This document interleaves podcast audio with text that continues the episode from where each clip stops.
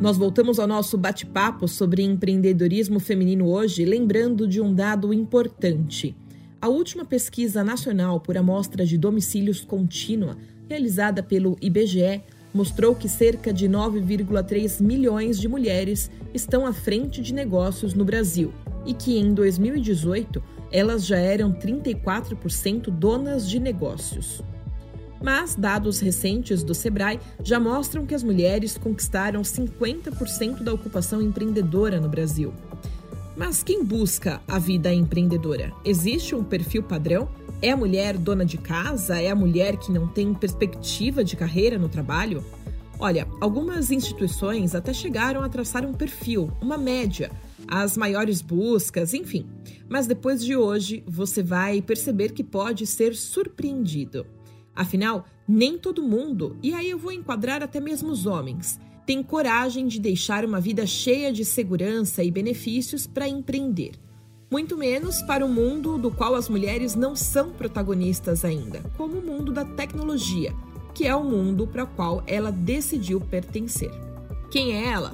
Bom, ela decidiu não continuar com seu histórico curricular preenchido por multinacionais. Ela estava insatisfeita com o que poderia ser o seu futuro nessas grandes empresas por onde passou. Não, ela não estava insatisfeita com seu trabalho, desempenho, não é isso. Mas ela queria mais. Queria mais liberdade, inclusive. Quem conversa comigo hoje é a Gabriela Onofre, vice-presidente de marketing da Único IDTech. Gabriela, a gente agradece a sua participação aqui, agradece também você ter aceitado esse convite. Bom, eu fiz uma introdução sua aqui que quem não te conhece não entendeu nada, né? Então fala para nós, faz para nós, na verdade, um breve resumo da sua carreira e da sua transição para o mundo empreendedor. Eu fiz engenharia de alimentos na Unicamp, e fui diretora de marketing da empresa Júnior. Talvez ali foi o primeiro bichinho do empreendedorismo que me picou. É, e acho que ali teve, é, isso me levou para a carreira de marketing, definitivamente. Então eu decidi que não ia ser engenheira, ia ser marqueteira. E comecei na P&G aqui no Brasil. E, e foi uma carreira. Eu fui muito para a P&G porque eu ia aprender o marketing. Foi uma longa carreira. Fiquei 18 anos na P&G e eu tive eu posso dizer que eu fui uma intraempreendedora também durante esse tempo, né? Além da, da, dos aprendizados tradicionais e de gerenciar marcas, é, eu criei o Shopper, eu trouxe a parte de comunicação e PR, depois eu fui diretora de comunicação, até relações governamentais eu cuidei. Então, é, acho que eu sempre tive essa, né, essa visão de empreendedorismo e, e, o fato de eu, né, a, a, talvez entender que não, que mais que eu pudesse fazer ali sem me mudar de país, porque não era uma opção familiar, eu acabei aceitando uma, uma posição na Johnson Johnson, também uma outra grande corporação, para ir trabalhar com Sempre Livre Global e com cuidados femininos aqui na América Latina. E também foi uma experiência de, né, era para fazer um turnaround da marca, rejuvenescer, enfim, é, acho que um desafio muito interessante que me punha perto do futuro. Sempre tive essa coisa de olhar o que está acontecendo e e ver o que está acontecendo no mundo, eu sempre trabalhar com adolescentes te dá isso, né? O adolescente já está no futuro. E aí eu fiquei ali três anos, acho que foi, foi muito consegui realmente fazer esse turnaround da marca, uma marca que né, ficou digital 100%, mas o que eu via lá fora era o mundo da tecnologia é, evoluindo. E a minha sensação é que eu estava ficando, né? Eu ia ficar, se eu ficasse no, no, mundo das grandes corporações, eu ia acabar ficando velha do ponto de vista de um profissional. E eu falo para todo mundo que eu decidi deixar de ser a velha do marketing para ir ser a velha da startup. então, há três anos eu sou VP de marketing e comunicação da Único EdTech. A gente é a maior empresa do Brasil em identidade digital. E o que, que é isso? Né? A, gente, a gente simplifica a vida dos brasileiros. Então, todas as, as, transações entre pessoas e empresas que em algum momento precisa de identificação, a gente provavelmente está lá. Então, antigamente você tinha que abrir uma conta no banco, levar uma papelada gigante e tal. Hoje, com uma selfie, você abre a conta no banco. Nós somos essa tecnologia por trás. Vai entrar numa empresa e aí tem que levar toda a sua né, o seu histórico escolar, todos os documentos pessoais, enfim. Hoje você pode fazer isso no aplicativo sem, né, sem sair de casa. Assinatura eletrônica, enfim, uma série de, de serviços que facilitam a vida das pessoas e protegem a sua identidade. Então, né, uma longa história contada resumidamente. E a pergunta que não quer calar é: de onde que veio essa vontade de deixar o mundo corporativo para empreender? Quais foram seus maiores desafios, medos? Eles devem ter existido, né? Eu acho que a primeira vontade foi participar da, dessa revolução que está acontecendo na sociedade, que é através da tecnologia. Eu sentia que eu precisava ter experiência nesse mundo. Acho que a segunda coisa, é, acho que a gente, o, o, né, o mercado das, das startups está começando a amadurecer aqui no Brasil, mas quando você olha para fora, principalmente você olha para os Estados Unidos, para a Europa, China, isso já né, são mercados bem mais consolidados e é para onde muita gente, é, né, onde as grandes, as próximas grandes empresas vão surgir em tecnologia. Acho que também tinha uma vontade de experimentar uma cultura diferente, uma cultura de uma startup é uma cultura de agilidade, é uma cultura que é aberta ao erro, e, né, então você faz, erra, aprende, ajusta ou faz, faz mais o que deu certo e está tudo bem, né?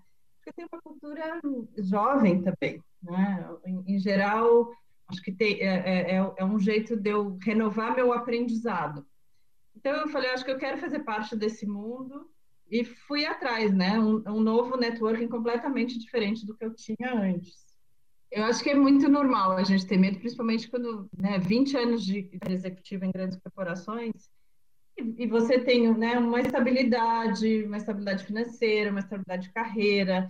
Então, é, tudo isso é conforto. Né? E o fato de eu mudar para uma startup que naquele momento ainda era desconhecida, de um tamanho médio, então, tem, tem uma série de incertezas, né? Será que eu vou me adaptar a essa nova cultura? Financeiramente vai ser bom para mim? E se eles não crescerem como está previsto? Mas, ao mesmo tempo, eu falei, bom, o que que, que o que, que eu vou perder com isso? Né? No mínimo, isso vai ser um grande aprendizado.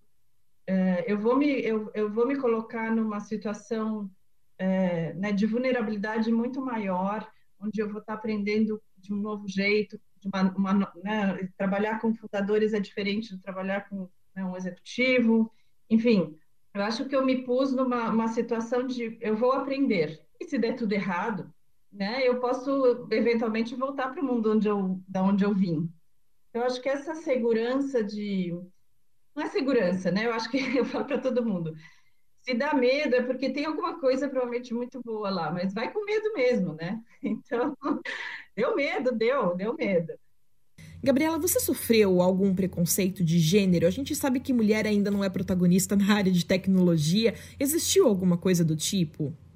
Olha, eu acho que as maiores barreiras que eu, que eu senti durante essa, esse percurso de tentar buscar um lugar nesse mundo de startups foram relacionados à minha carreira. Muitas vezes as pessoas falavam, ah, você é muito sênior, né? Para não me dizer, ah, você é muito velha para esse mundo. Ou você não vai se acostumar, porque você sempre trabalhou em empresas é, com processos estabelecidas, com grandes times. Eu falava, puxa, mas olha a minha carreira, eu sempre fui empreendedora. Mas assim, as pessoas tentam te colocar numa caixinha. Acho que eu tive, eu não tive tanto preconceito de gênero, apesar de que Sim, é um, é um mundo mais masculino. É o mundo de tech é, é, é hoje um, um, mundo mais masculino que a gente tem que mudar isso. É, acho que até porque a gente dá poucas oportunidades. Então, aqui na Único, por exemplo, a gente tem um programa agora que chama Mães da Engenharia. A gente está abrindo a engenharia, né? Então, a nossa fábrica de tecnologia para mães. A gente tem muito mais candidatos por vaga né, porque elas vão trabalhar meio período do que a gente tinha antes. Então, assim, eu acho que é possível mudar esse cenário de mulheres na tecnologia, mas a gente precisa estar tá aberto, né? Então, eu acho que as minhas barreiras foram muito mais, não foram só, não, não foram específicas de gênero, mas foram muito por você não vai se encaixar nesse novo mundo. Eu já estou aqui há dois anos e eu cheguei aqui para montar a área de marketing e comunicação, porque as empresas de tecnologia normalmente começam pelo tech, depois pelas, pela vendas, né? E aí, quando isso já está consolidado, é que vai se pensar na marca e na, é, né? E, como falar com os stakeholders. E eu cheguei aqui, eu era única, né? Não tinha time nenhum. Hoje eu tenho um time de mais de 40 pessoas.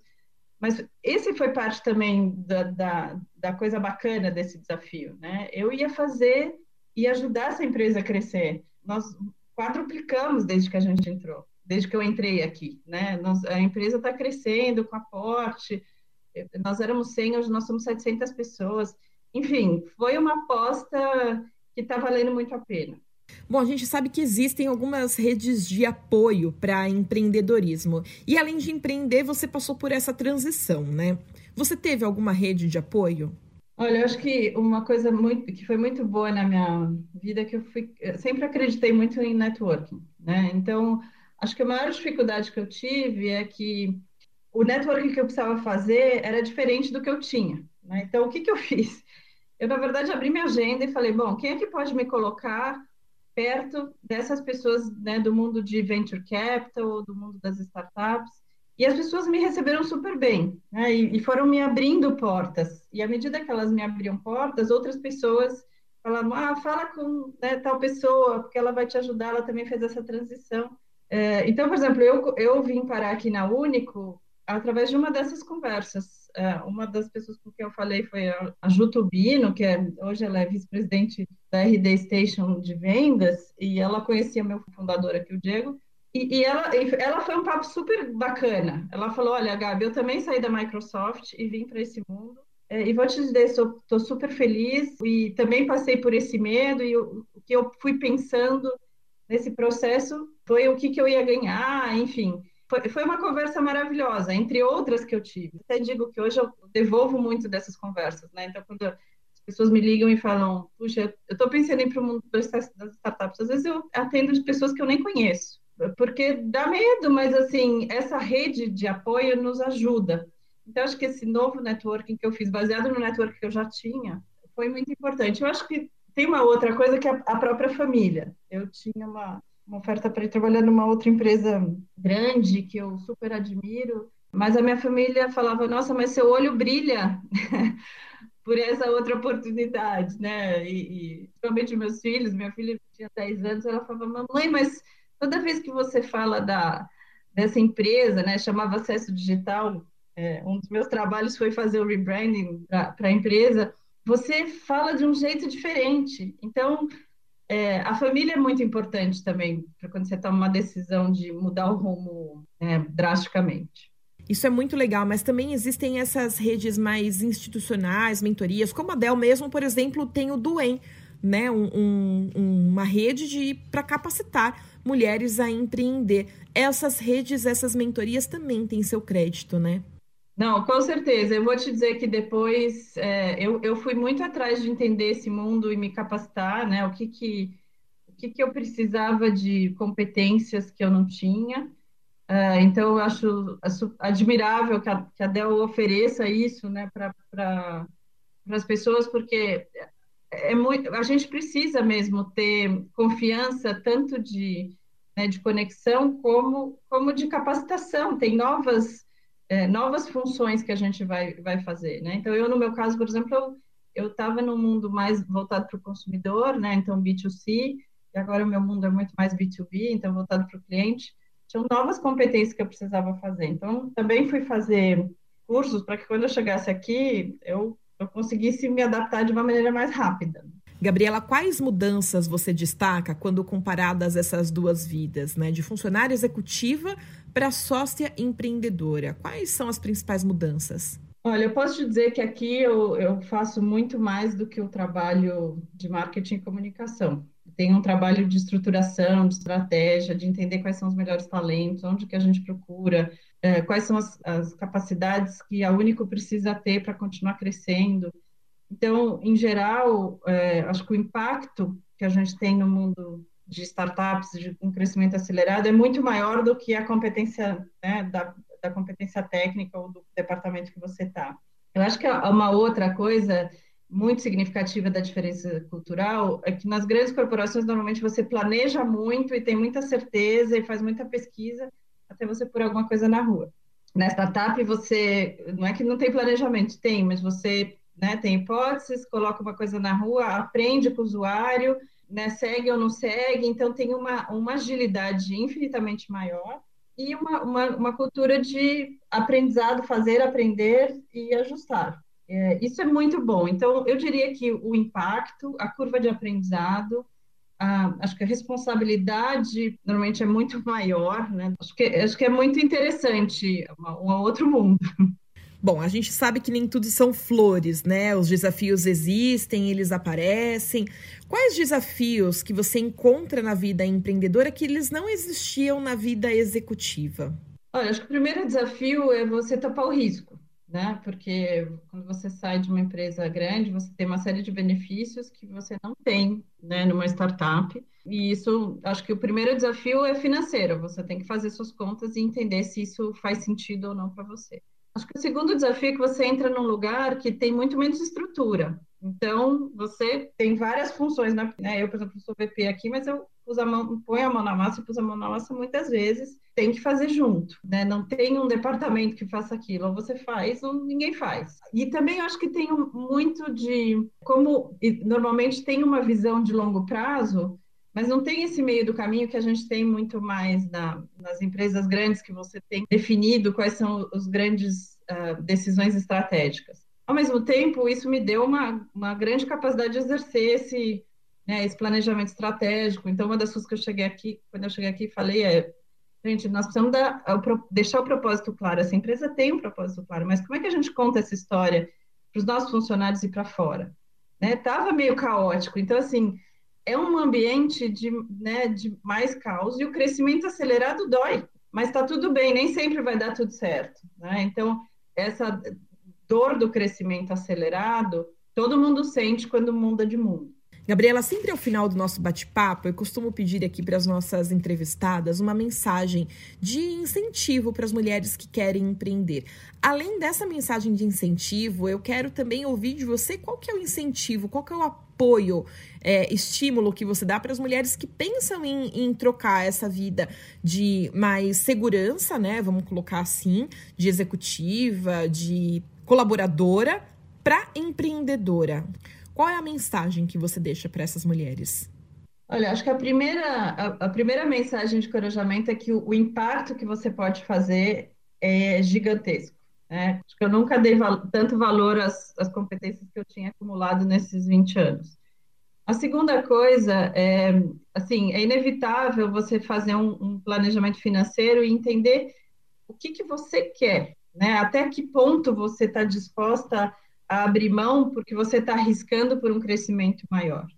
É, então, uma das dicas que, que eu recebi ao longo dessa jornada foi exatamente isso. Olha, pensa, pensa que pensa que você vai fazer um MBA.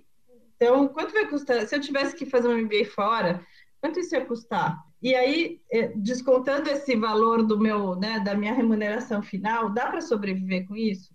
Porque eu também tenho dois filhos, né, que estão em crescimento, vão na escola, tem uma série de gastos, eu tinha o um mínimo que eu precisava para girar minha vida. Né? Então, essa conta eu fiz primeiro. E eu recebi outras ofertas, mas com um salário infinitamente menor, que a aposta era muito grande e que talvez para o meu momento de vida não fizesse sentido. E eu disse não. Né? Então, é, eu acho que você está estruturada para e ser resiliente, porque para é, entre eu decidir fazer essa transição até eu entrar na Uni, foi um processo de quase um ano. Então, não quer dizer que né, a primeira oferta que você vai ter é a, é a que faz mais sentido para você. Acho que uma outra dica é abra sua agenda, pense é, todas as pessoas que, é, que podem te ajudar a te colocar mais perto desse cenário de, né, se você quer ser uma empreendedora e vai começar do zero, quem é que pode te ajudar, te financiar, quem é que pode te dar conhecimento e te colocar em contato com outras pessoas ou se você quer fazer essa transição de carreira como eu fiz,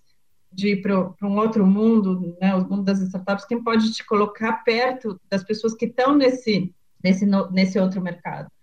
E, e, você vai se surpreender, na verdade, como as pessoas te ajudam. Então, é, e não, não tenha vergonha de, né, de ligar, pedir um cafezinho. Hoje em dia, né, a gente pode fazer um cafezinho virtual posso falar 20 minutinhos com você no Zoom, né? Ou procura a pessoa pelo, pelo LinkedIn. Enfim, eu tive muita ajuda do meu networking próprio para me conectar com outro, com outro networking. Ah, eu descobri que eu tenho uma amiga de infância que está numa venture capital. Então, ela me ajudou muito nessa transição. enfim, cada pessoa com quem eu falava me apresentava para uma outra. Eu acho que assim, não ter vergonha de pedir essa ajuda e tenha resiliência, né? Manter a resiliência, coloque os seus quais são os seus limites e por que que isso é importante para sua vida. Para mim estava muito claro, eu queria ter uma experiência diferente, trabalhar num lugar de autonomia, ser responsável pelo crescimento de uma empresa que tivesse uma um papel importante na sociedade brasileira e, isso eu vi aqui na Único. E claro, acho que tem uma coisa que não, a gente tem que sempre para qualquer emprego que a gente vai ou para qualquer coisa, tá de acordo com seus valores. Eu uma das coisas que me, me atraiu na Único era o, o sonho grande, a coragem dos fundadores, mas mais do que tudo os valores da empresa batiam com os meus. Né? Então, não é uma fórmula mágica, cada um vai ter o seu, mas eu acho que é um bom jeito de começar. Eu conversei aqui com a Gabriela Onofre, vice-presidente de marketing da Único EdTech. Gabriela, muito obrigada pela sua participação e que sua vida traga muito sucesso, muito mais sucesso do que você já vem trazendo na sua bagagem. Obrigada, Bárbara, e parabéns pela Del, pra Del pela iniciativa. A gente, as mulheres realmente precisam desse empurrão e se a gente pode ter um conteúdo de qualidade que nos ajude e nos incentive, é sempre muito bom. Muito obrigada.